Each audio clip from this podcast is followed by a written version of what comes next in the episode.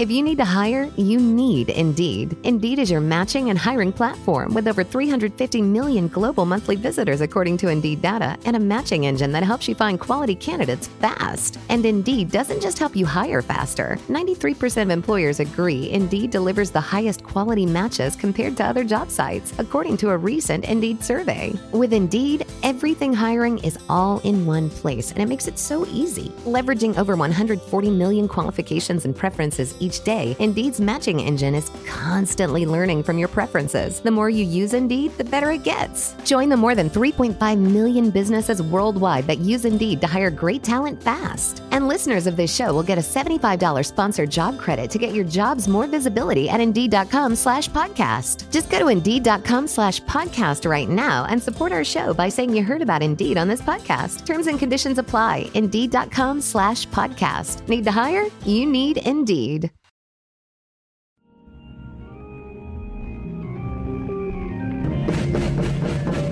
Welcome back to another episode of the Comic Bureau Field Report. The Comic Bureau Field Report is a member of the Bleav podcast family. That's spelled B-L-E-A-V. That's the name of the network, not the name of this podcast. That's what it's going to read on your favorite podcast platform. Bleav in the Comedy Bureau Field Report. Nope. After 109 episodes, it still hasn't caught on with me. I'm not okay with it, but it's they give us ads, so we're gonna go with that. And you could just know that the David the podcast is the Comedy Bureau Field Report, and um, maybe I'll make that pause more pregnant the next time for more comedic effect. On to this week's guest, amazing comedian, somebody whose name you should know, had released. Is this first first special? Uh, first little, I mean, like mini special, I guess First- you could call it. I mean, look, Netflix made a 15 minute special, which I think is a crime against whatever the hell you believe in. But um, it's a half hour, not 15 minutes. So it's a special. One of the hardest specials. I mean, goes hard. And, and whenever I can remember, it's great. Called Sex Criminal. Please give it up for Alice Hamilton, everybody. Woo! Screaming and cheering. Yeah. Uh, as people walk into this cafe and wondering if I'm like a psychopath. They're cheering as they order their coffees. Right. I'm like a new stereotype of, you know, it used to be the hackneyed thing to like go to a cafe and write your screenplay that won't ever sell. Now I'm just recording a podcast. You're putting your own spin on it. Yes, yes, yes. Uh, it is a week since you released Sex Criminal, which, uh, well, I'll let you uh, describe it in your own words. Uh, how and uh, since in that week, how has it been? Um, yeah. So, uh, sex criminal. Sex is spelled with a C. Criminal spelled with a K. Because my one of my sisters told me she thought it was funny when I said that the CK and Louis CK stands for sex criminal. That's uh, Ah, that's yeah. great. That's great. So I was like, oh, that'd be a good name of a special that's like about sexism. And um, I almost called this one Hannah Blacksby because I knew how preachy it was. But then I remember sex criminal. I was like, oh shit, I'll just do that one instead and save Right. Hannah Blacksby from the next preachy bullshit. Sure, Um, sure, sure. but yeah, Chris D'Elia is a despicable scumbag. Uh, Right. And he And uh, not funny, as you pointed out, and I 1000% agree with. An absolutely atrocious hack just a fucking a fucking complete loser. And He, he also was like preying on his high school age fans and being needlessly cruel to his of age female fans that he was cheating on his girlfriends wives fiancés everything on. He also was like you know would just like get in a woman's car and then jerk off and and like she'd be like stop and she'd get out of the car. It's like he, he was doing a lot of like flashing and um just like an absolute menace to society. So i figured if i if i like recorded a 10 minute youtube rant about why this guy sucks like no one's gonna watch it and Right. he could just send his lawyers after me for defamation. But if i did it as jokes then a more people would watch it and b it's like if he sued me over jokes um then he'd lose all credibility as a comedian and it would be worth it Right. And I think you do say allegedly in the special, so you're fine. and it's Yeah. it's all I under the protection of on purpose. yes, it's all under the protection of satire. Yep. Fucking try because I know that he does like uses lawyers to harass like his victims. Uh Right. Well, not only him, but I always you you probably know this too. Anytime like a dude comedian or you know just some monster gets caught up in allegations or whatever, if they take more than I don't know ten minutes to apologize on social media, that means they talk to their PR team and they talk in a way that they never talk. And you know, just read Will Smith's apology, and that's like, yeah, that's about like Will doesn't talk like that. He talks I- yeah. like, get your name out. that's how he talks.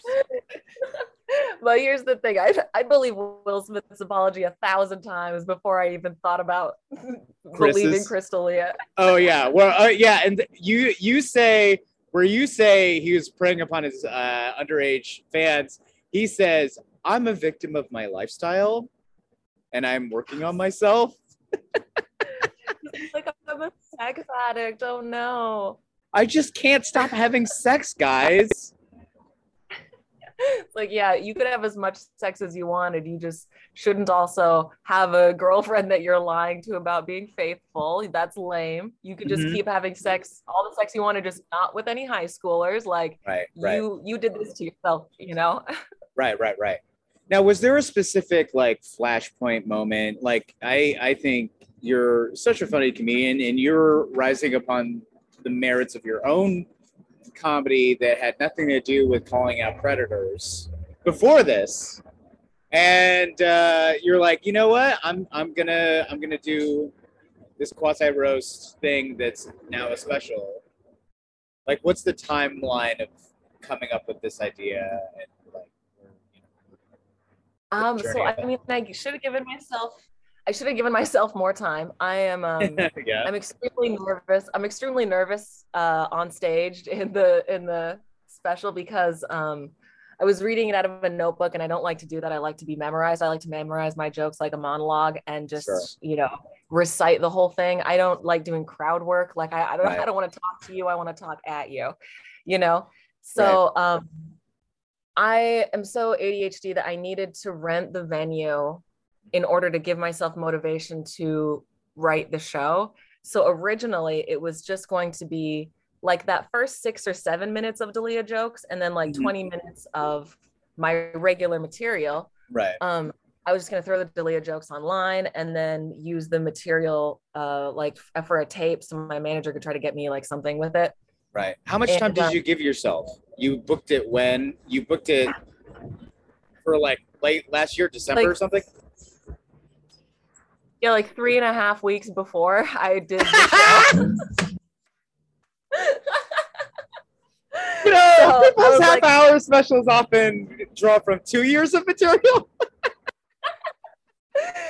yeah no it's worse than that it's actually literally worse than that because i would i did i put off writing anything for two weeks because i was like i kind of know what i'm gonna do i'm gonna do that Right. six minutes of D'Elia jokes that i did in the park way you know right after he got canceled and then i'm gonna do 20 minutes of my other bullshit i just have to sit write those down memorize them Yeah. even though i already know them and just like memorize the order i'm gonna do them in and so i thought i don't have that much work ahead of me but Uh-huh. then um, Chris D'Elia did a spot at the improv uh, literally a week before I recorded Sex Criminal. And I, I went because I thought he might say something that I could use to make a joke out of. Uh huh. And instead, I just wrote like an hour of uh, some of it was like just I, I just wrote this whole fucking like diatribe Right.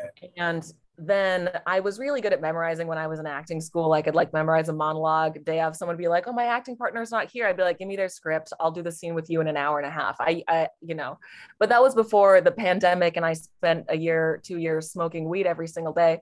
uh, my memorization is not what it used to be, so I had to write it all down in a notebook. And obviously, like, who the fuck would try to memorize that much fucking material in like Right. I wrote the entire show in like a day and a half after uh Chris D'Elia did his show at the improv. And then after that, it was just like a matter of like noting it, trying to trim the fat, which I didn't do enough of, which is why the whole thing's so choppy. This is how you know you're a real comedian, Ellis. what about like what, ample time to prep? Yeah, yeah, fuck that. No. No, I, And, know, like- I, I know what I'm gonna do mostly.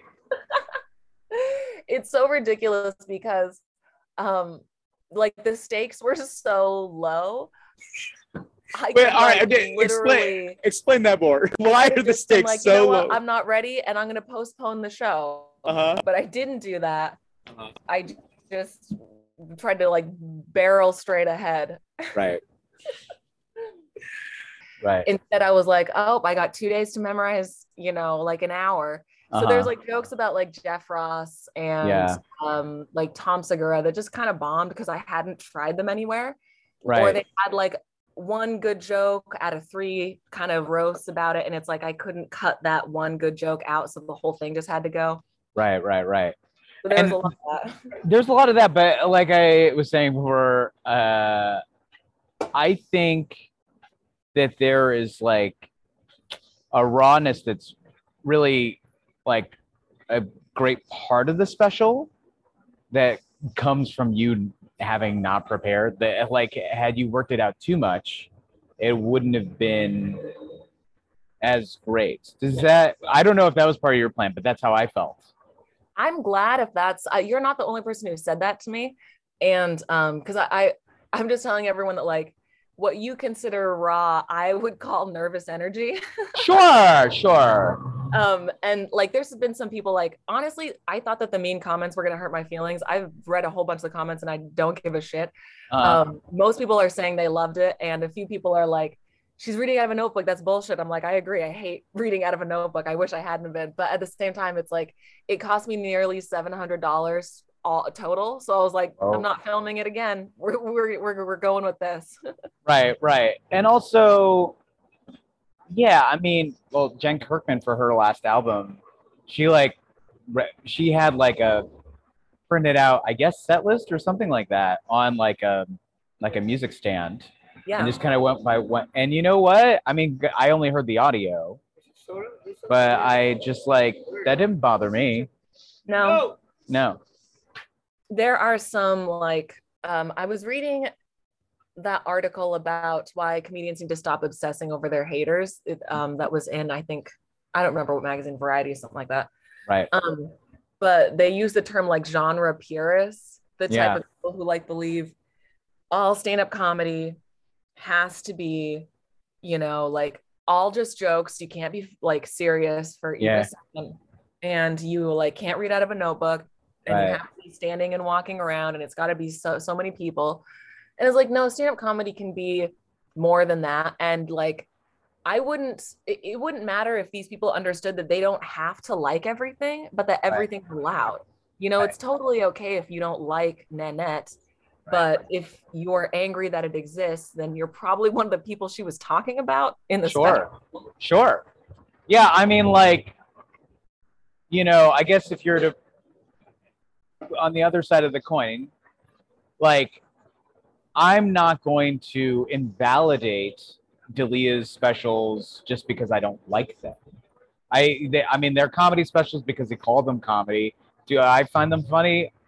I mean, you could hold a gun to my head and you t- like tell me you think they're funny, and I'd tell you to pull the trigger. yeah no i i tried to like him i really did think that like once i got to los angeles all the real comedians were going to be the people that were like yeah D'Elia sucks like fuck that dude and his douchebag fans and um i mean like i just Mhm. saw a clip where Bryan Callen was saying like D'Elia most of your fans are in high school Uh-huh. and so it's like a, yeah of course adults don't like this he's like he like appeals to kind of like kids because he just says dumb shit in a dumb voice while making a dumb face and doing dumb movements with his body and, and right. And i i don't even want to like tear down that as the form of stand up because it can be just like pure silliness um when when it's not when it doesn't have this sinister undertone right. Right. yeah Uh, well, also, do you remember this? That his Twitter bio forever was um, black comic, white guy. like you're not a black comic No, you're not. Just because you do a bunch of act outs does not make you a black comic. No, here's what people don't get about Chris D'Elia. Chris D'Elia's career was going to take that Dane Cook 2006 fucking nosedive, Right. where it's just like you go from being on top to now everyone is making fun of people who ever thought you were funny because you just like burned too quick. And it's like D'Elia, and not even that I, I don't want to even compare D'Elia to Dane Cook because I don't think D'Elia could sell out Madison Square Garden. You know, like he just D'Elia's much worse. Dane Right. Cook was much funnier than him. Right. But again, like Dane Cook appealed to junior high, high school age people more Right. than adults. right. And so it's like that sort of like I I kind of just in my own mind call it trendy comedy just because it like it it's like of the moment mm-hmm. and it's just like the dumb shit that it, it ages the quickest. I feel like Right. stand-up comedy all ages horribly, but I mm-hmm. think that that sort of trendy comedy gets old the quickest and Yeah. then there's like that nickelback backlash where it's just fun to hate you and Sure. that was going to happen to Chris D'Elia anyway. He just got me too first. Right. So it's it's not like it ruined his career. It just you know preempted the inevitable, in my opinion. Right. Because if your career is built on a foundation of, you know how drunk drunk girls get, and then you just do a handstand uh, almost with your head, if that's the bedrock of your comedic talent, you are not going to last long. I talked, yeah, I talked in the special about how um, I cut it all out because it was more just a story than even funny. Um, I talked about how like you know my sister told me to turn off Chris D'Elia's special. It was one of the only comedy st- specials that she ever told me like stop. I don't want to watch this. It was Comedy Central presents half hour, and I changed it because I was like this guy is awful. And then when I moved to Los Angeles, I thought that um, actually I was getting my hair done by a white woman. She was chemically relaxing my hair. Mm-hmm. And she asked me what I like, and I said stand up comedy. And she was like, Oh my God, I have to show you the funniest clip. And then she showed me a D'Elia clip. And because she's sitting right next to me, I got a fake laugh through his fucking drunk girl impression. Right. And. I remember being irritated at the time because he was saying, like, oh, drunk girls, they act like this. And I was thinking, Black drunk girls don't act like that. Mexican and Asian, like you're saying girls, but you mean white girls. Right. And that that pissed me off in the moment. I, really don't like it. It's like if you mean white girls, say white girls. you Right, know? right. Yeah, I mean, of all things, D'Elia being intersectional. What? yeah, God. Yeah. Um, Al- also, he would not be the person to tell that joke of like, uh, oh, you know how drunk Mexican girls get versus how drunk. yeah, we shouldn't even be doing comedy like that anymore. God, it's like I, I feel like with people are saying everyone's like more sensitive and like they don't want race jokes. It's I don't necessarily agree. I think people are okay with race jokes. They Yeah. just want to know that the stand-up comedian isn't actually racist. And Right. that's where all these comics are getting tripped up because they don't want to have to prove that they're not racist because some of them are and some of them just are like they're not racist, but they they feel power by telling like activists or like not activists like Twitter randos who are like, hey, that joke was racist. They're like, you're sensitive, and then they feel good. And Right. it's like you just tell them, I'm not racist. I'm being silly and absurd. Racism is dumb. But instead, Yeah. you just provoke them because that's more fun. Right. And also, like, there's comics. I mean, it, you know, I won't say that they're exactly those genre purists, but they're like adjacent to it. Where, I mean, essentially, it's like I still want to like make fun of Polish people like we used to, and it's like, well, comedy, I'd like to think, has moved past that. Like, Yeah. there, there's something more nuanced uh, about it. that- I don't know. Maybe you can do a whole five minutes on uh, Lech Walesa or something. yeah, I hate stand-up comedy that's just a white guy pretending he's a bigot in some Yeah. or form. You know, it's like Edgy. How edgy. and mo- most of these comics they are like bigots they are kind of uncomfortable around different races they're uncomfortable around gay people definitely trans people and they don't respect or like women really in any way shape or form other than Right. fucking women Right. and so then they get up and they they tell these jokes and i was thinking the other day like um you know they say like a, a joke is just a sentence with a surprise at the end it, Mhm. it's like if a misogynistic man says some a sentence that ends in misogyny i'm not really surprised and I think that, like more i think more audience members feel the same way i do a lot of people still they don't care if you're racist they just care if your joke's funny and it like but comedians can't really the headliners of today can't really wrap their minds around the fact that more and more and more people are like i actually would prefer knowing for a fact that you're not a sexist before I listen to your rape jokes, which I think Right. is totally fair. Sure. You know, I was just thinking, like, okay, if we're to try to draw parallels in the world of like art, um, you know, it's almost like people who were like doing racist depictions of people of color because they're coming from this like uh Western European background, and they're like, I want to keep painting like that in like 1950, and we're like, no, that's No. bad. We're We've- done. We're done. We're past that. Can we move past that? God. No, it's it's pure art. It's pure white white art. I I heard a. I have two things to say about that. I have a Santino anecdote, but first I'm gonna tell you about uh when I was like growing up in the like all white church that I went to, um Where'd you grow up again? Portland, Oregon. That's important to know. yes, I'm from Portland, Oregon. I went to Portland Christian Center my whole life. Mm-hmm. and like the white kids there they'd make fun of me and and make fun of like me with like racist jokes. And they all had a lot more fun with it than i did. So like when you hear these comedians say like jokes are all harmless it's like in a certain context if i was telling you all the racist jokes that those kids told me you'd probably laugh because in this context it's not that big of a deal you know Right. because it's like me and you.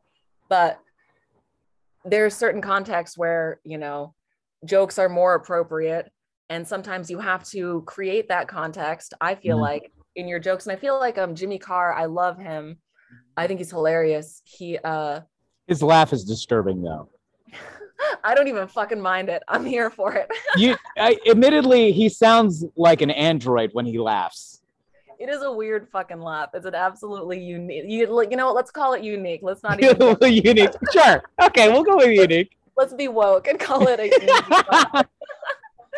Oh, that that, that successful uh, white British comedian needs to not be marginalized. yes yeah him. i'm trying to trying to be considerate of him uh he he has a joke where he says like i make fun of like racism and sexism and homophobia because in real life i think those things are ridiculous and like i have no problem with that at all you know it's it's um and and it's like you need that context sometimes because there are so many people who make like you can ask any gay person, you know, sometimes they'll be hanging out like, does this person like, you know, they can tell when someone's constantly making gay jokes because they're uncomfortable with gay people and they just can't stop thinking about the fact that you're gay and you suck dicks and you shouldn't suck dicks or whatever it is that's going through their fucking mind.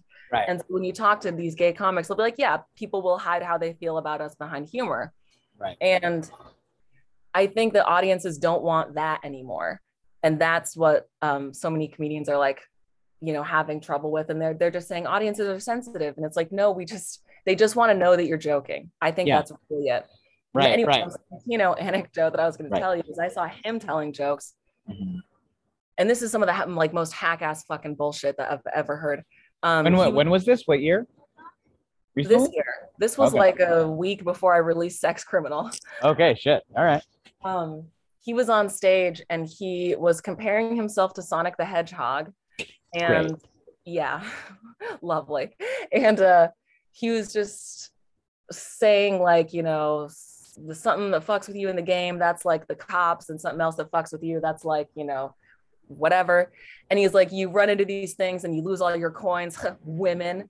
And I was like, are we still fucking doing this? Like, bitches want your money. Like, is it 1997 up there, Santino? Right, like, what are you right. fucking- we're not doing this shit anymore. And it's like, you've been married for 10 years. Women taking all of your money. Either you're complaining about your wife, you're like this this fucking bitch always with her hand in my wallet, and it's like you Right. married her, so you should want to share your money with her Right. or you're complaining about how expensive it is to constantly cheat on your wife. Either way, get fucked, man. Like it's, you know. And that joke, it got clapter. A bunch of men like were clapping over their heads because they mm-hmm. agreed with it, not necessarily because it was funny. You know, like it got, it got fucking clapter. Right. So a lot of the sexism in comedy comes in the form of like male comedians not giving a shit about a joke like that getting clapter, but then like shitting on, you know, Hannah Gadsby or any female comedian, Amy Schumer, for selling for saying something that gets clapter. Right.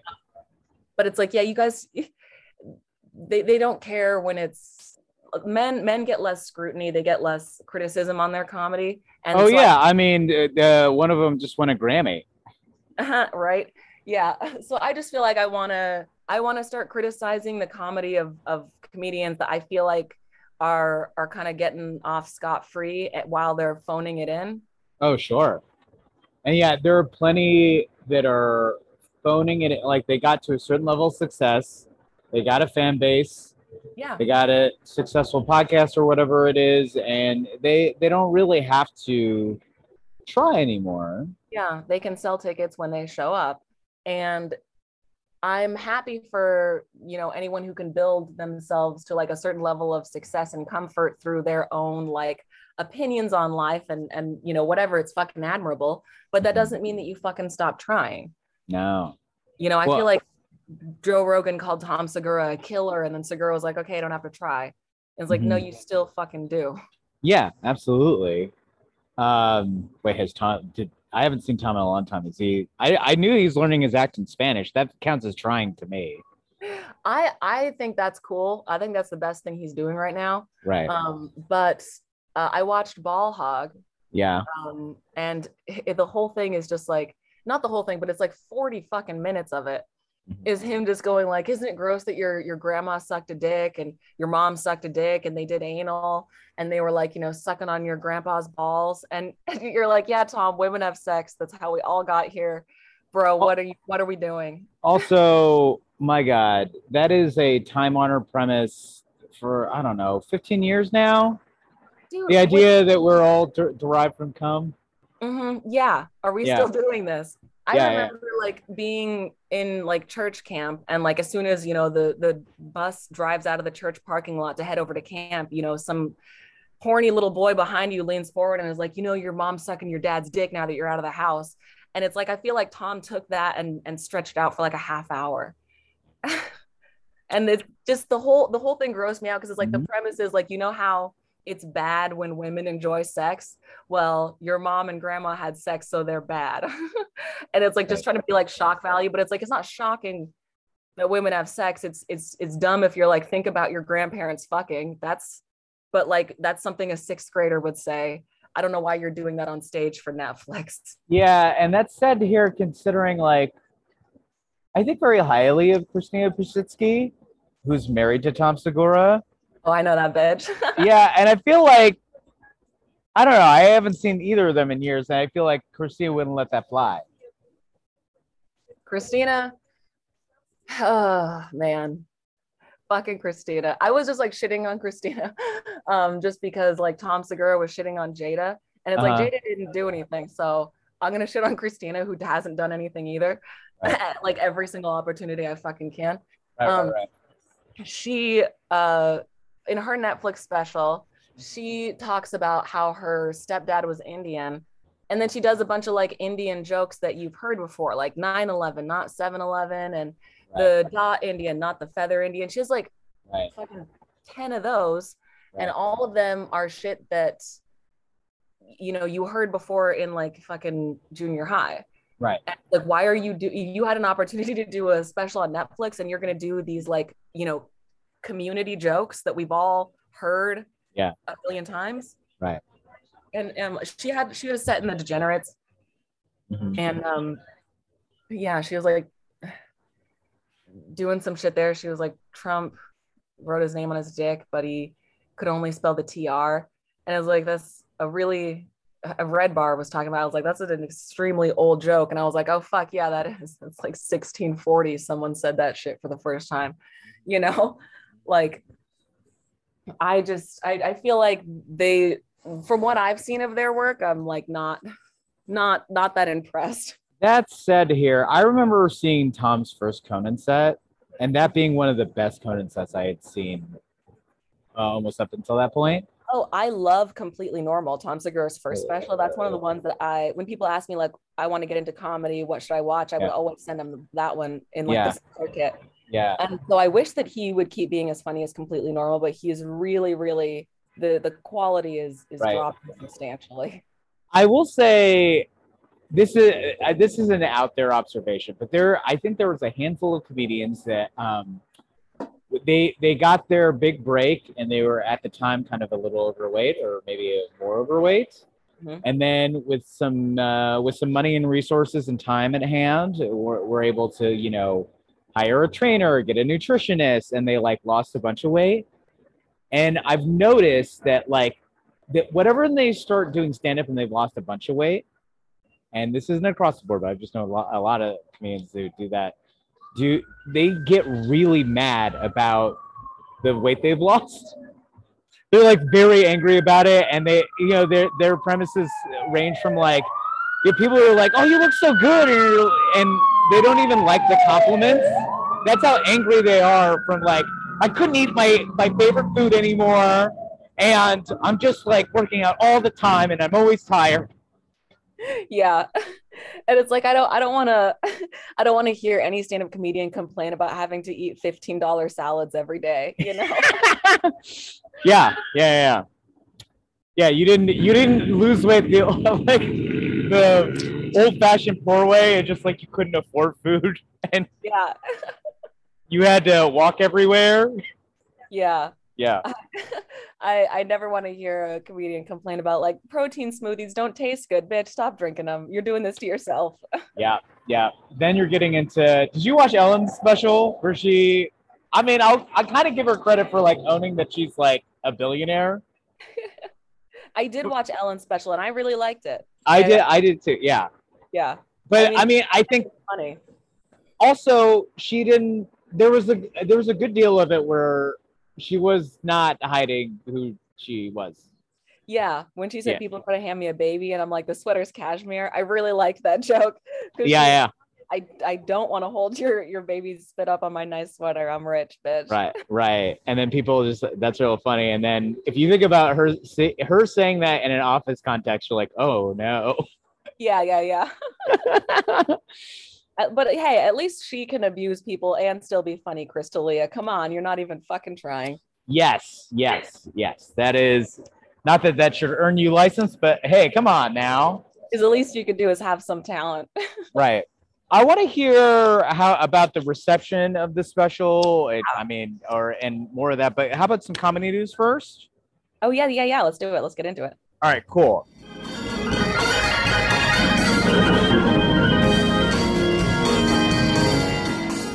As things legitimately reopen, you might want to, I don't know, go out.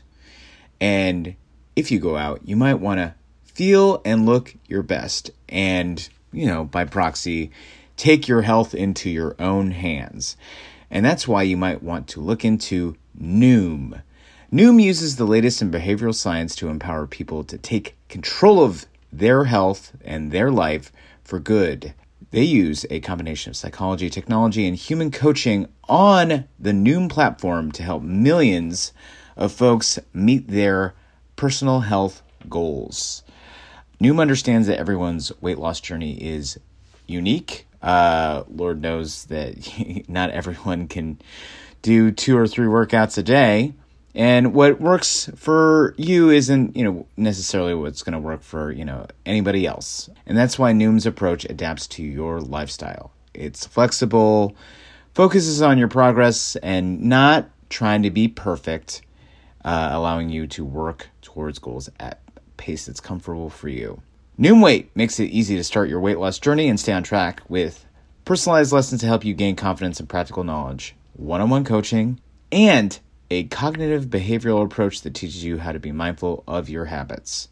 75% of Noom Weight users finish the program. More than 60% of users that engage with the program kept the weight off for a year or more. So, start building better habits for healthier long-term results. Sign up for your trial at noom.com slash Bleav. Again, that's noom, N-O-O-M dot com slash Bleav. That's spelled B-L-E-A-V.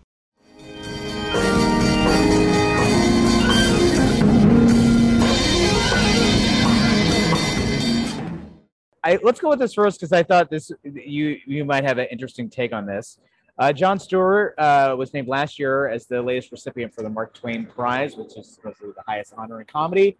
And for what the prize is supposed to be for is uh, mar- honoring a comedian that actually has changed the way uh, that Americans think and uh, American discourse. I think John is actually the most deserving out of the last, I don't know, 10 or 15 SNL alums that fucking got it. Um, Lorne, it's, I don't, it's not about like canceling Lorne, but just, uh, enjoy your millions, buddy. Yeah. There, there's some people where it's like, I'm of the opinion that you have simply made enough money. Can you please go? You know? Yeah, yeah. And what? Watch the second he leaves and somebody else goes in. Uh, SNL all of a sudden becomes vibrant and like more fun. I feel like the thing that's ruining SNL right now is their theater kid energy. Mhm. A- and it's like i know a lot of improv people are theater kids and i have nothing against theater kids um, but like you they do have to fight against their inner demons because they used to do those sketches where they'd all pretend like they were in high school doing a really shitty high school play and those Right. were all really funny but now some of these sketches that snl does are almost like a shitty high school play Right.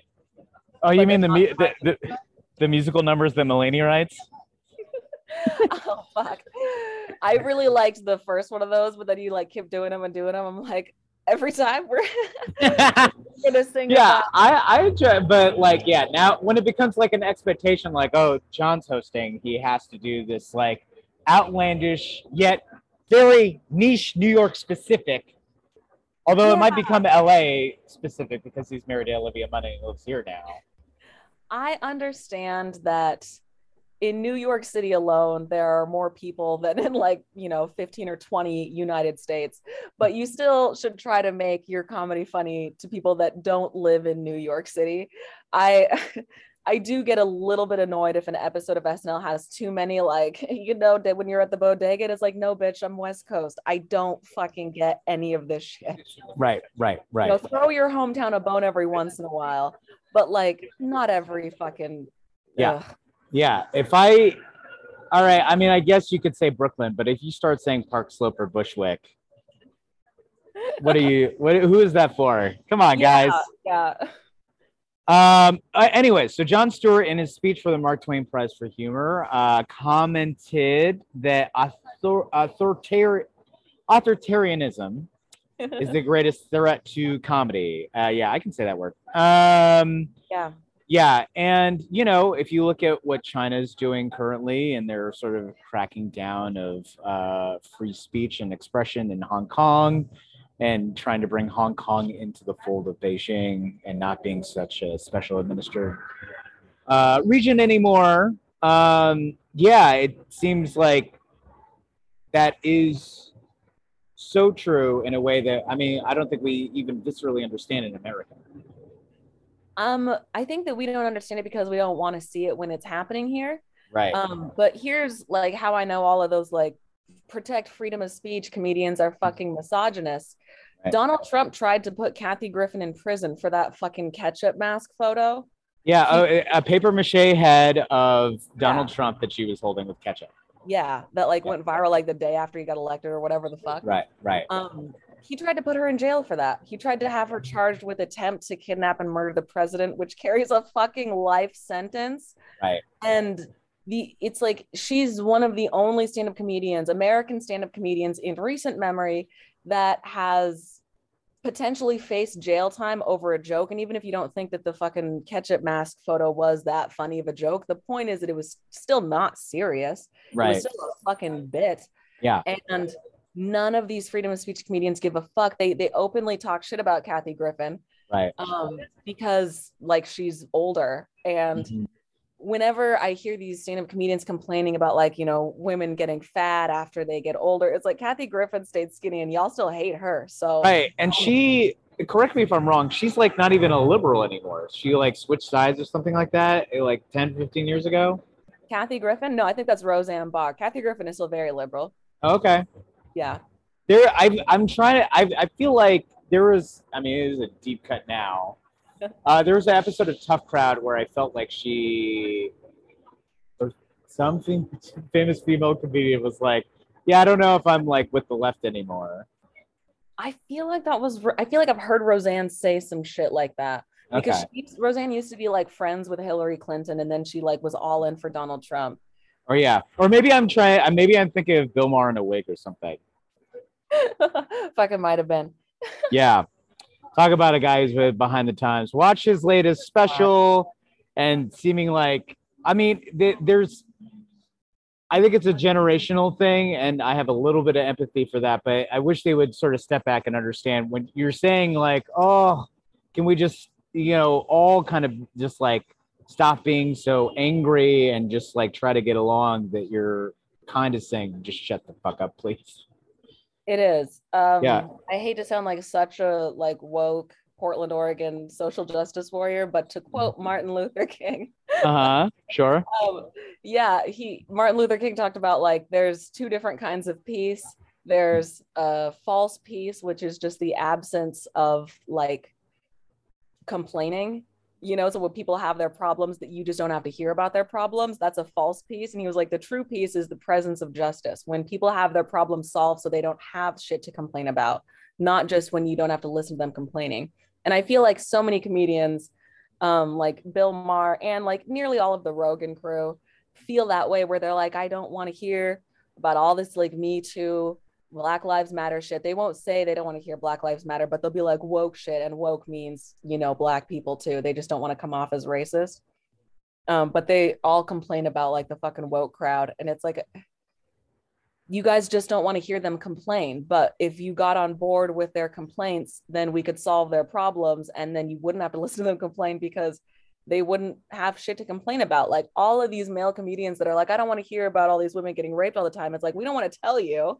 Right. Uh, if you gave women the fucking resources they needed to deal with it themselves, you, I promise you, women would not let you know every single time they get attacked. You know, we would, we would not keep men in the loop.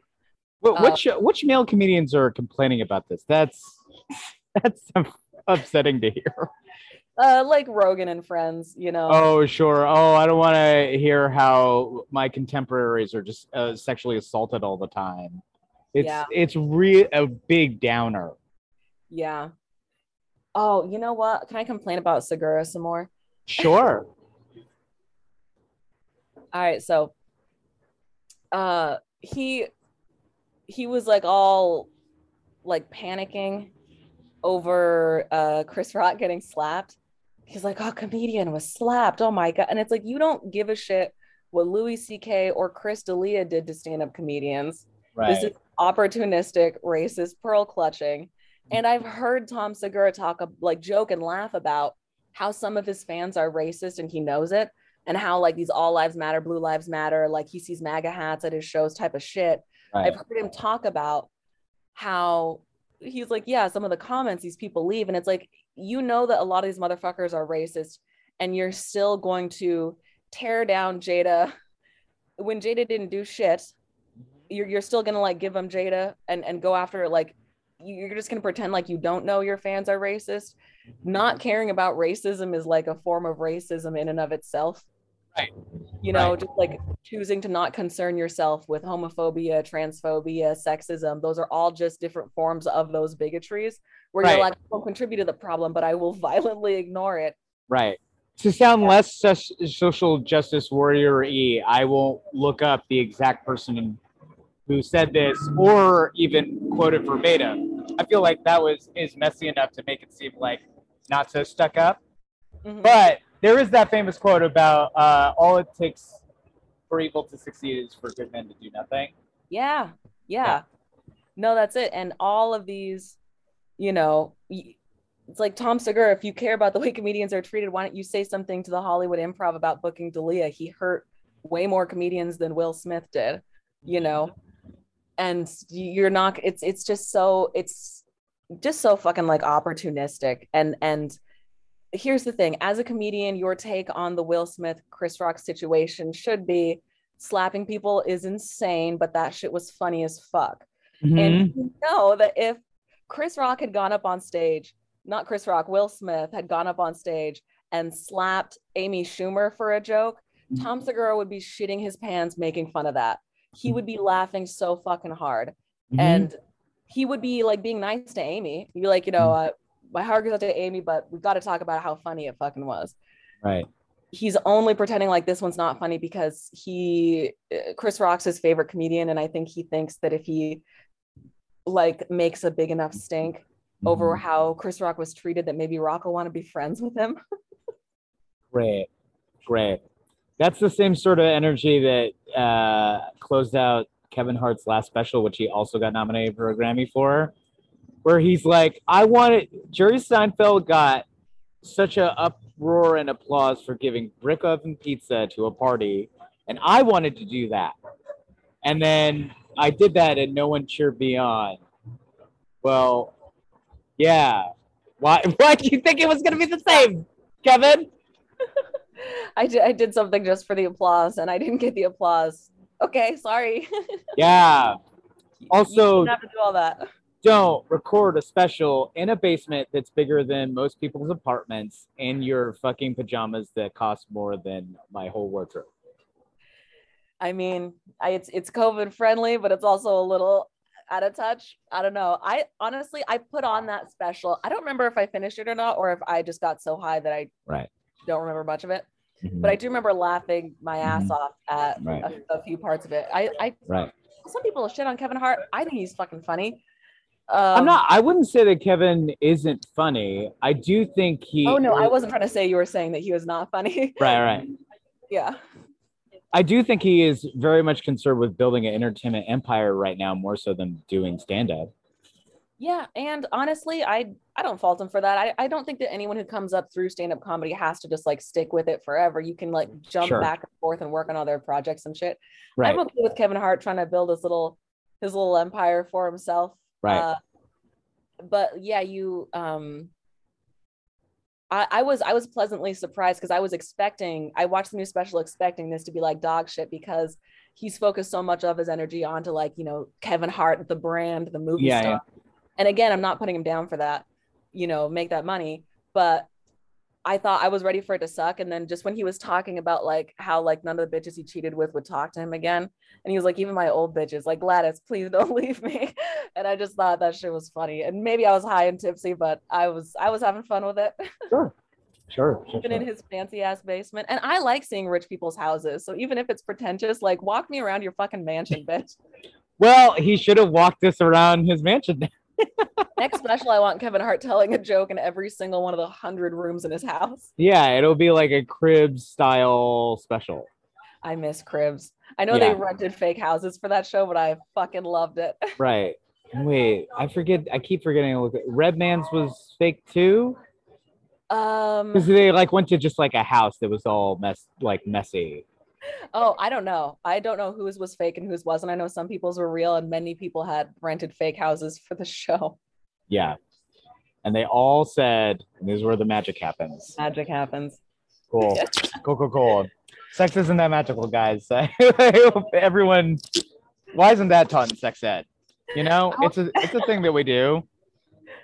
Sometimes it's good. I want to bring back cribs. Sure. and and I want to bring back Pimp My Ride. Yes. and make more rides that people would be truly embarrassed to actually drive around as a daily driver. I want to just make the most impractical vehicles as a form of fucking art. They had one, they're like, You said you like playing pool. We, we made you a truck with a pool table on the back. It's like, what if you need to move a couch? There's a pool table in the back of your fucking I could have I could have swore didn't they put an aquarium in a car? Fucking did. They fucking put aquariums in shit. Oh Uh, my god. I remember one they pulled the they pulled the hood off the car and like a hundred rats fell out of it. hell yeah. that was a fun one to just watch them clean it out and then just like paint it. It was just a fun. I just like looking at the shit, honestly. Yeah, absolutely. All right, next news story. Uh, HBO Max, uh, their latest comedy project in development is based on the life of Hasidic rapper Nissim Black. It's in the works with Sally Richardson Whitfield and Moshe Kasher attached to uh, develop the project.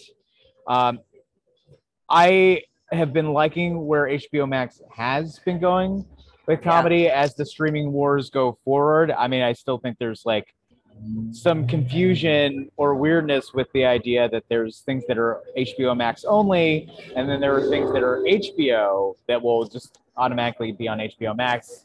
And in terms of quality, I don't know. Sometimes they're the same, but it's supposed to be better if it's just HBO, right?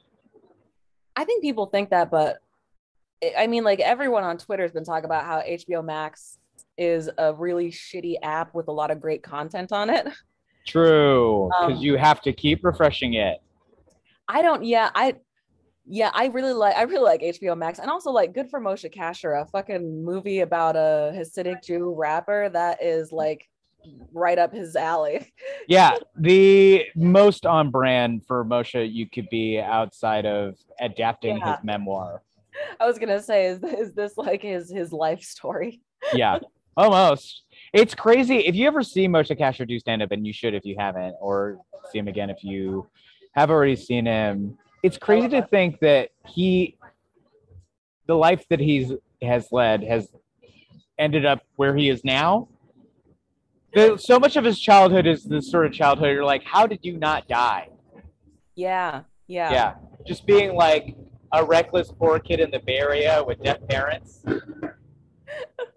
I do. He does have a wild upbringing. He's got a, a pretty wild life story. yeah um i have not heard uh, of this specific hasidic rapper have you I have not. Um, I I have no musical talent. I have no musical ability, and I feel like that has an effect on my ability to even appreciate good music. So Really? I feel like, yeah, I I listen to like mostly top 40s, and I think I think top 40s are fun, good music.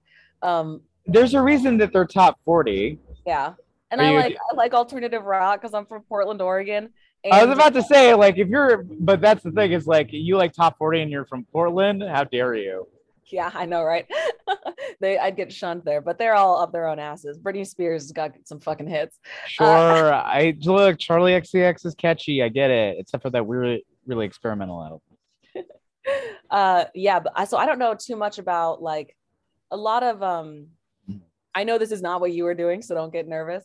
But um, just like when I was in acting class, a lot of white people would come up to me and just start talking about rap albums, and I'm like, I don't know what you're talking about. I love rap, right and I love a lot of rap music, but Right. they'd be getting into this like niche nitty gritty shit because they just assumed I knew all the ins and out of like East Coast, West Coast, whatever the fuck. right And I'm like, I have no idea what you're talking about. I don't know these niche rappers. Yeah. Uh, it'll be interesting to see this, considering like I mean, and Donald Glover's admitted this so much. Like the original idea behind Atlanta was to like have this sort of dramedy that has is a little otherworldly or magically real that follows kind of like somebody coming up through rap in Atlanta. And now he's like, well, I just wanted to make short films. That's it. I, that's really what the show is. I and I don't hate it. No, you it's great. Like, and I'm I honestly like wherever Donald Glover wants to take this show, I'll follow him. Yeah. I really like I like what he's doing with it. He doesn't have Yeah. to stick to any uh yeah. you know specific shit. I love the theme of season two seems to be like, hey, you're a you're also incredibly racist. yeah. Yeah. I'm loving the new season. The first episode of the new season was really wild. Yeah. I um yeah listened to like a whole podcast about some of the shit they were parod- parodying. But if I can shit on Santino for a quick second, Sure, sure. Shit away. Shit away. um at the end of Home Field Advantage, Mm-hmm. um that's the special that I watched. That's the only one of his that I've watched. And that's the one where he had the joke about like black men how to stay away from white women. I'm like, yikes, bro. Um, Uh-huh. But at the end of that, he goes on this like whole rant about how Macklemore's like the worst thing for rap because he won that award over Kendrick Lamar. And it's like, yeah, that was fucked that Macklemore did get that award over Kendrick. Um, but now Andrew Santino is starring in Dave, which is like FX's white people ripoff of Atlanta. Right. So I'm like, you you kind of uh you're kind of doing what Macklemore was doing it. you're just doing it for money. That's why Macklemore is doing it. And and I feel like Macklemore is like a better person than Santino. Sure. So, you know, I, I don't think Macklemore hangs around with these these you know motherfuckers who fuck high schoolers and, and just cheat constantly. I don't think he keeps those people around him. Yeah, he's just uh, telling people to shop at thrift stores. Yeah, Yeah, like and, and I mean, you know, it's a little cringe, but he's he's pro queer people. yeah. It's it's pretty yeah. It, it's like he can be cringe at time, but at least he's not a scumbag, Santino. I mean, I don't. I if Santino, I don't know if he wasn't a frat, but he feels like a quintessential frat guy. He might have been, and he might just be one of those guys that was like, ah, I always wish I could have been in the frat. That was my dream, and I didn't get it. And now he's trying to live the frat life, but he's also married. And it's like you can live the frat life as a 40 year old dude. It's weird and it's cringe, but just Right. don't have a wife that you constantly lie to about where you are because that's extremely lame. You Right. can just live your life and, you know, either be married if you want to be married or be single if you want to be single. Ask her if she wants to be open. She says no, split up, give her half the money and go fuck as many people as you want. Like, Right. yeah, just don't Yeah. be a bag. Also, I, I want to say that the Greek life, being in a fraternity or sorority, is you renting friends. That is what that is. You have to pay to be in there. oh, fuck. and and and you're forced to do social activities with these people and because you're inebriated half the time you're like trauma bonding over all this horrid shit that they make you do oh my god. Yeah. yeah whether it's like raising a chicken and killing it in front of all your uh, people in your rush class or like from sororities i've heard that they like the head sorority sisters at really bad ones will strip you down and then like take a, a sharpie and mark problem areas I've heard that too. I've heard um of like making girls sit on a newspaper and watch gay porn, and if the newspaper sticks to you when you stand up, then you're out. And it's Wow. like, what is that? I've heard, but at the same time, a lot of I look at um, I'll believe anything you tell me that happened about a frat house. Some of these sorority stories I look at with caution because men get so horny and they just want to think, oh, the girls they're in there spanking each other, and it's like maybe they're you know, just like drinking mimosas and and playing charades. I don't know, fucking know.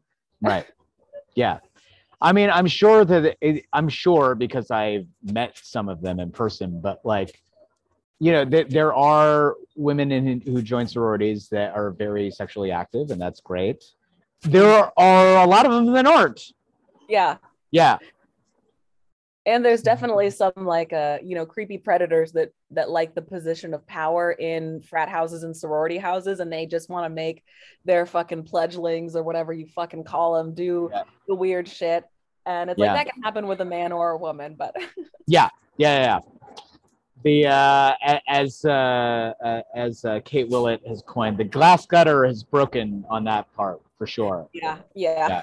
yeah um so yeah that it, it'll it, it'll be the latest in a rap comedy that's coming to hbo max if it is picked up. To series. Uh again i feel like dave and this will, are actually more focused on rap as opposed to atlanta. And i, I guess that that will that'll be a, a curious look because I, I feel like atlanta's just interesting and and Yeah. so so darkly funny at so many times um and has you know i feel like you know they'll bring it back to Paper Boi every once in a while oh, oh yeah it was supposed to be a rap rap oh yeah here yeah yeah. um but you know as long as i mean i don't ever want to say like this is set in stone or what i but like i am enjoying a long break from shows that are about the lives of a stand-up comedian uh, and then being a comedian coming up in it even though they're already successful and that's why they got that sitcom. Yeah. Yeah. I um i feel like stand-up comedians are not as endearing as they want to be right. times um a lot of comedians want to look at themselves as an underdog so then when they're doing their shows that's about themselves it's like this underdog show but the only way to you get a tv show is if you're not an underdog. Right. Um, right. you know at Right. least an, at least an hbo show. Mhm. and um so i i i get where i they don't make me mad but i do understand why people have um maybe the market's been oversaturated. Oh sure. It definitely has. You know the life of a crazy comedian Mhm. um I think we're gonna cut it off for news for there. Uh, so I wanted to I wanted to hear more about how the reception has gone. I, you mentioned comments and mostly positive, and then I I don't know. I feel like you you you really come out like guns a blazing, shots are fired. That like you anybody trying to talk trash to you, it's just like a bunch of hot air that isn't doing anything.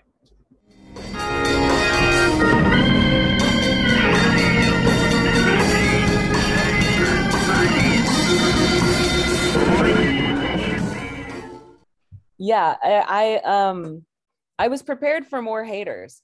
I really was. Um and I um yeah, I I was ready for like more people to like shit on it and tear it down. Yeah. Um I was ready for like maybe some of the people who were mentioned in it to be, you know, try to like tear me apart or something like that or make fun of it on my special or on Oh, their, on their podcast. I'm sure their PR teams are like, you know, it'll go away if you just don't talk about it. that's the yeah, that's what I'm realizing now is they're like ignore it. It'll go away. Yeah, but you know, because it's like true, baby, right? So like, don't give it more fuel. for real i feel like if i feel like they don't want to um make fun of it because then more people will see it and it, it would get more popular Yeah, think um Yep. and that's why they're and but it's like you're a stand-up comedian if you're like a professional comedian if you're like you know so funny so good the funniest one of the funniest people in the whole world then like surely you can just tear me to shreds with a single tweet you Right. know Right. um that being said uh the most annoying haters that i've gotten are uh, tom and christina fans they just come and they comment like jeans on your pictures and shit Mhm. and it's like what am i supposed to feel here you know Uh-huh. it reminds me of being in um a senior in high school all the Mm-hmm. freshmen in high school and all the junior hires just all started talking with a british accent Mm-hmm. and you're like this looks like you guys i feel like you guys are having a lot of fun and i don't want to hate on you for having fun but this shit is so fucking annoying can you please do it in the corner where i can't fucking hear it and that's all these like tom and christina fans who are like uh your Uh-huh. jeans are, are too loose Uh-huh. You know and you're like okay uh, it looks like you're having fun. Go away. You're you're Uh-huh. so annoying. Um a few people a few people that i thought wouldn't like it liked it. Mhm. um like i didn't expect a bunch of like support from like the fighter and the kids subreddit. And like all the people that hate brendan schaub i figured that they would all just hate me too even though they hate him and they loved it. They uh, have been like leaving crazy comments on my shit in gibberish i didn't even fucking understand. Sure. Um yeah i got uh it got like retweeted on twitter a whole bunch and and some uh some of my favorite comedians have like talked about how they liked it and uh Laurie Kilmartin and Jackie Kashian gave it a shout out. Uh, of course they would. yeah. Yeah. Anthony Jeselnik made fun of it, and but he also said he really enjoyed it and he told his fans to watch it. And when he did, it like shot up six thousand more views immediately. Right. Also, Jeselnik kind of famously hates a lot of his fans Yeah. because they don't get that he's kidding. yeah. Yeah. I I was loving it. I was so excited. It's so weird to uh, even like hear Anthony Jeselnik's voice say my fucking little fake ass stage name for comedy. I was like, yo, this is like surreal. I texted um, a friend of mine and I was like, Anthony Jeselnik talks about me. I'm in too deep. Like I but that was it was really fun. And he Anthony Jeselnik said that he was glad he wasn't mentioned in it. And I was like, good. yeah. I I don't. If you ever get to meet Anthony in person, he is actually a really nice guy, and Anthony makes sure to have a woman open for him, from what I understand, almost all the time. And it's like a woman that is pretty much not anything like him. Like Cameron Esposito used to open him for him a lot. Mhm. Cameron is nothing like Anthony at Just all. The fucking exact opposite. Yeah, yeah. Yeah. Um, Uh, that, was, that was cool getting getting that shout out. Mhm. Um, I I thought that like I'd be scared of the comments, but I was looking at everything everyone was tweeting me, and it was like 95% people just loving the shit out of it, and then like five percent. I mean, not even five percent like haters, but right. they were just so far and few between that it was like when someone would comment and be like, "This is not funny. Where's the jokes?" It's like, bro, I just read a hundred tweets from people saying that they were pissing themselves laughing. Right. So if like I have no doubts that there's a bunch of people that don't find it funny at all and find Right. it like unprofessional and and it's like honestly it's not even my best work. It's just something I put together in a few fucking days during a fucking manic episode probably that, that I just spent so much money on that I was like I have to release it or else I just wasted seven hundred dollars. you know, so these uh, uh, people That's also a great name for the special, by the way, Alice. Sex criminal, or I spent seven hundred dollars on this, so I have to release it. yeah that was literally i was like all right let's just throw it out there and i, I just was like you know it's better than nothing it's better than not doing anything i'll just Right. you know Right. whenever anyone would say like you know you're i thought people would make fun of me for sweating because i'm pouring sweat like a fucking tv preacher right, And, right, uh, i thought people would make fun of that and i haven't seen that mentioned in a single comment right. you know you'd think Right. that like the segura fans would at least be like gross and sweaty after i that's the grossest i've ever felt in my body when i left because that dress i'm wearing is just a sweater Uh-huh. and i'm wearing tights on which don't breathe at all they're just like Right, right. I And it, it's a like- tiny cafe in Thai Town called Fourth Wall Cafe. yeah tiny cafe i also had like knee-high socks on under the boots for no reason i could have just worn regular socks Uh, And so I got on stage and just immediately started like profusely sweating. And you can just keep me wiping the sweat through the whole special. right, I thought people would make fun of that. No one's fucking mentioned it at all. right. Well, because they're too scared. Yeah. Well, I mean, the thing is, like, that's the like, you know, there are plenty of people who are quote unquote edgy. Oh, they're so edgy. They mm-hmm. honestly tiptoe around just like well trodden territory. That I mean, it's not edgy. It's boring.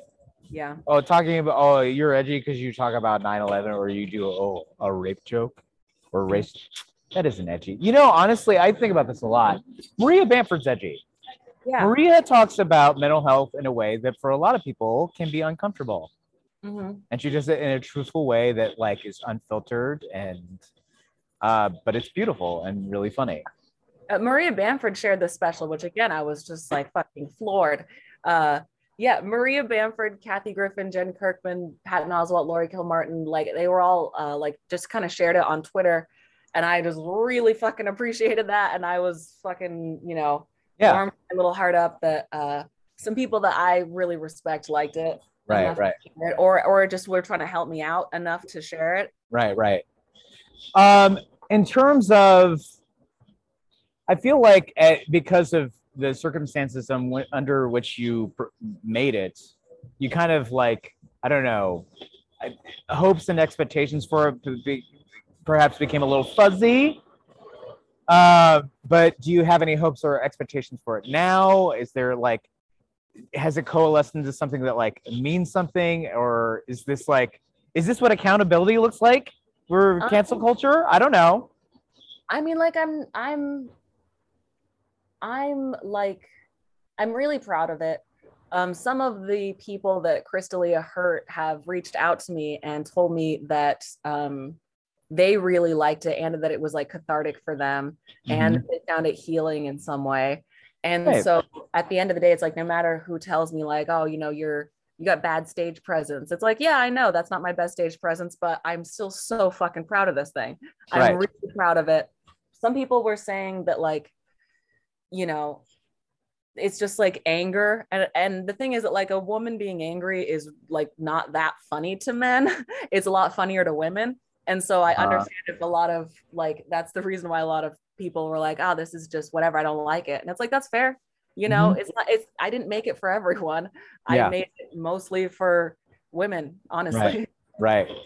Yeah, to those people, go watch Jeff Foxworthy's special where he keeps saying back in the good old days over and over and over and over, and nobody checked at all to see if that would be a problem. The old white guy with a fucking push broom mustache saying, "Oh, back in the good old days."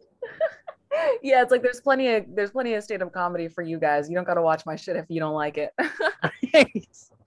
Absolutely. Yeah, I mean, to anybody's like, oh, like we're we're all the men in comedy. We're like, uh, it's, it's still mostly for you. yeah truly like yeah so little is being asked of them and they're just being so hysterical Right.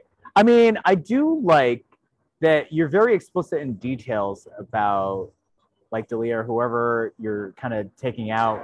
I, I imagine that your set list looked like uh, Beatrix Kiddo's kill list? That you're just crossing one name after the other? yeah. half hour. That's the, the sort of energy you had. Oh, uh, Santino.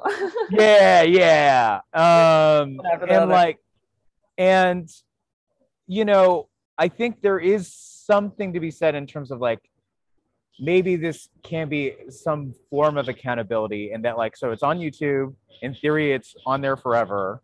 And this mm-hmm. is a special where it's not even like we're saying that Chris D'Elia is like an alleged sexual predator that you're like here is how he is and here's some jokes in it.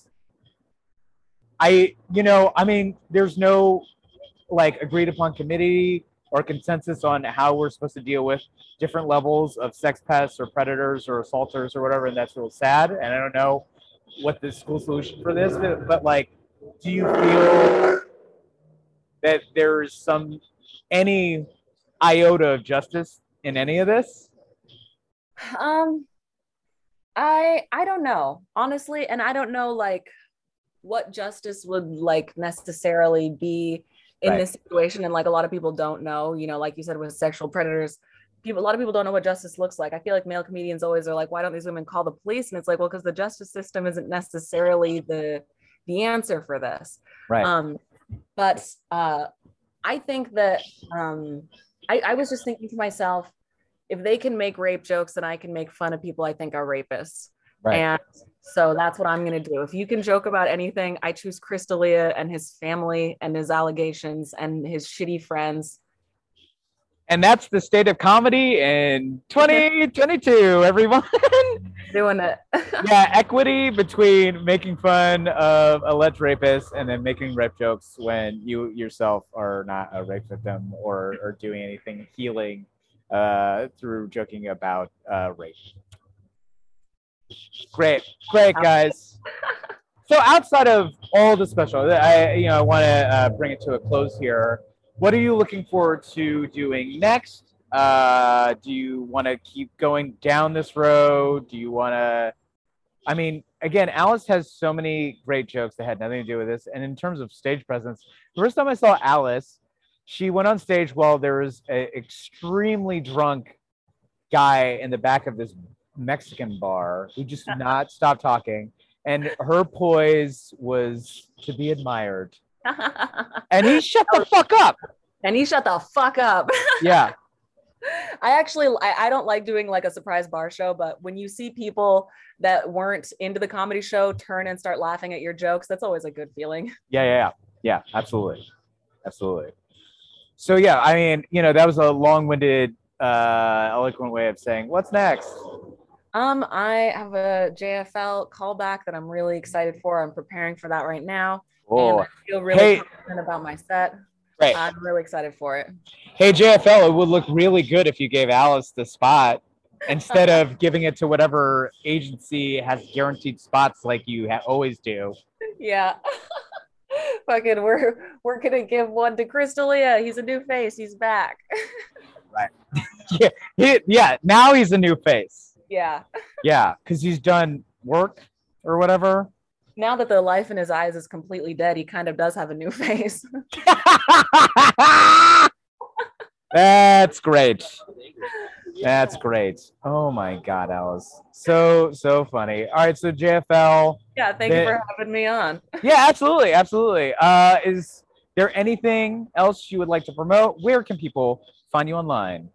Um, I'm on Twitter at Alice R Hamilton, and I'm on Instagram at M I S S Alice Hamilton, Miss Alice Hamilton. Um, you can find me on Venmo at Alexandra Rose H and send me a fucking five dollars so I can right some teeth removed. yeah, remember she spent seven hundred dollars. Yeah, this money I could have spent on my teeth. yes, and watch Sex Criminal uh, available for your streaming pleasure for free on YouTube. Again, spelled C E X K R I M I N A L, uh, which I just learned is abbreviated for CK, even though he's not the main target in the special. No, no, he just no. a little, a little wink in the title. He gets a little wink, even though he, out of everybody that you uh, take on, he admitted it. You don't have to say alleged. He did it. Yeah, yeah. He fessed up. And then I'll also say, sincerely, Louis C.K. When he won the Grammy for Best Comedy Album, I earnestly listened to it because it's on YouTube for you to listen to, and like he's creatively took his step back.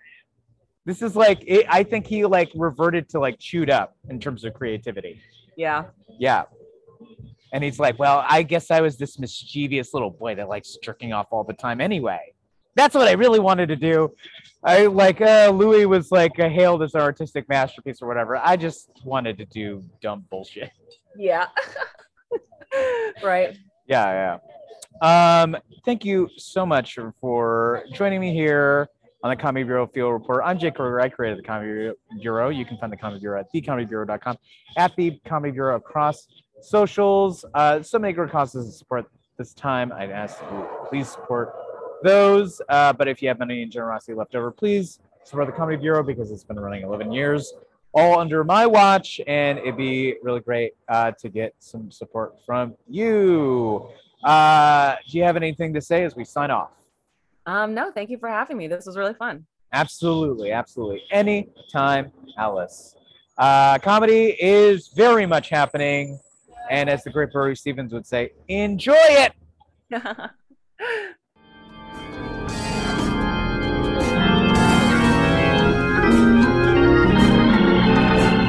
Comedy Bureau Field Report is recorded, produced, and edited by Jake Kroger.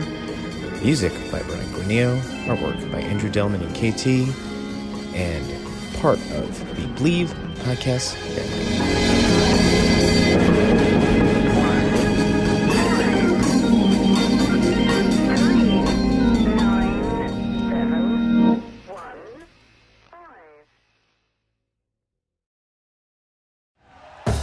Thank you for listening to Bleav. You can show support to your host by subscribing to the show and giving us a five star rating on your preferred platform.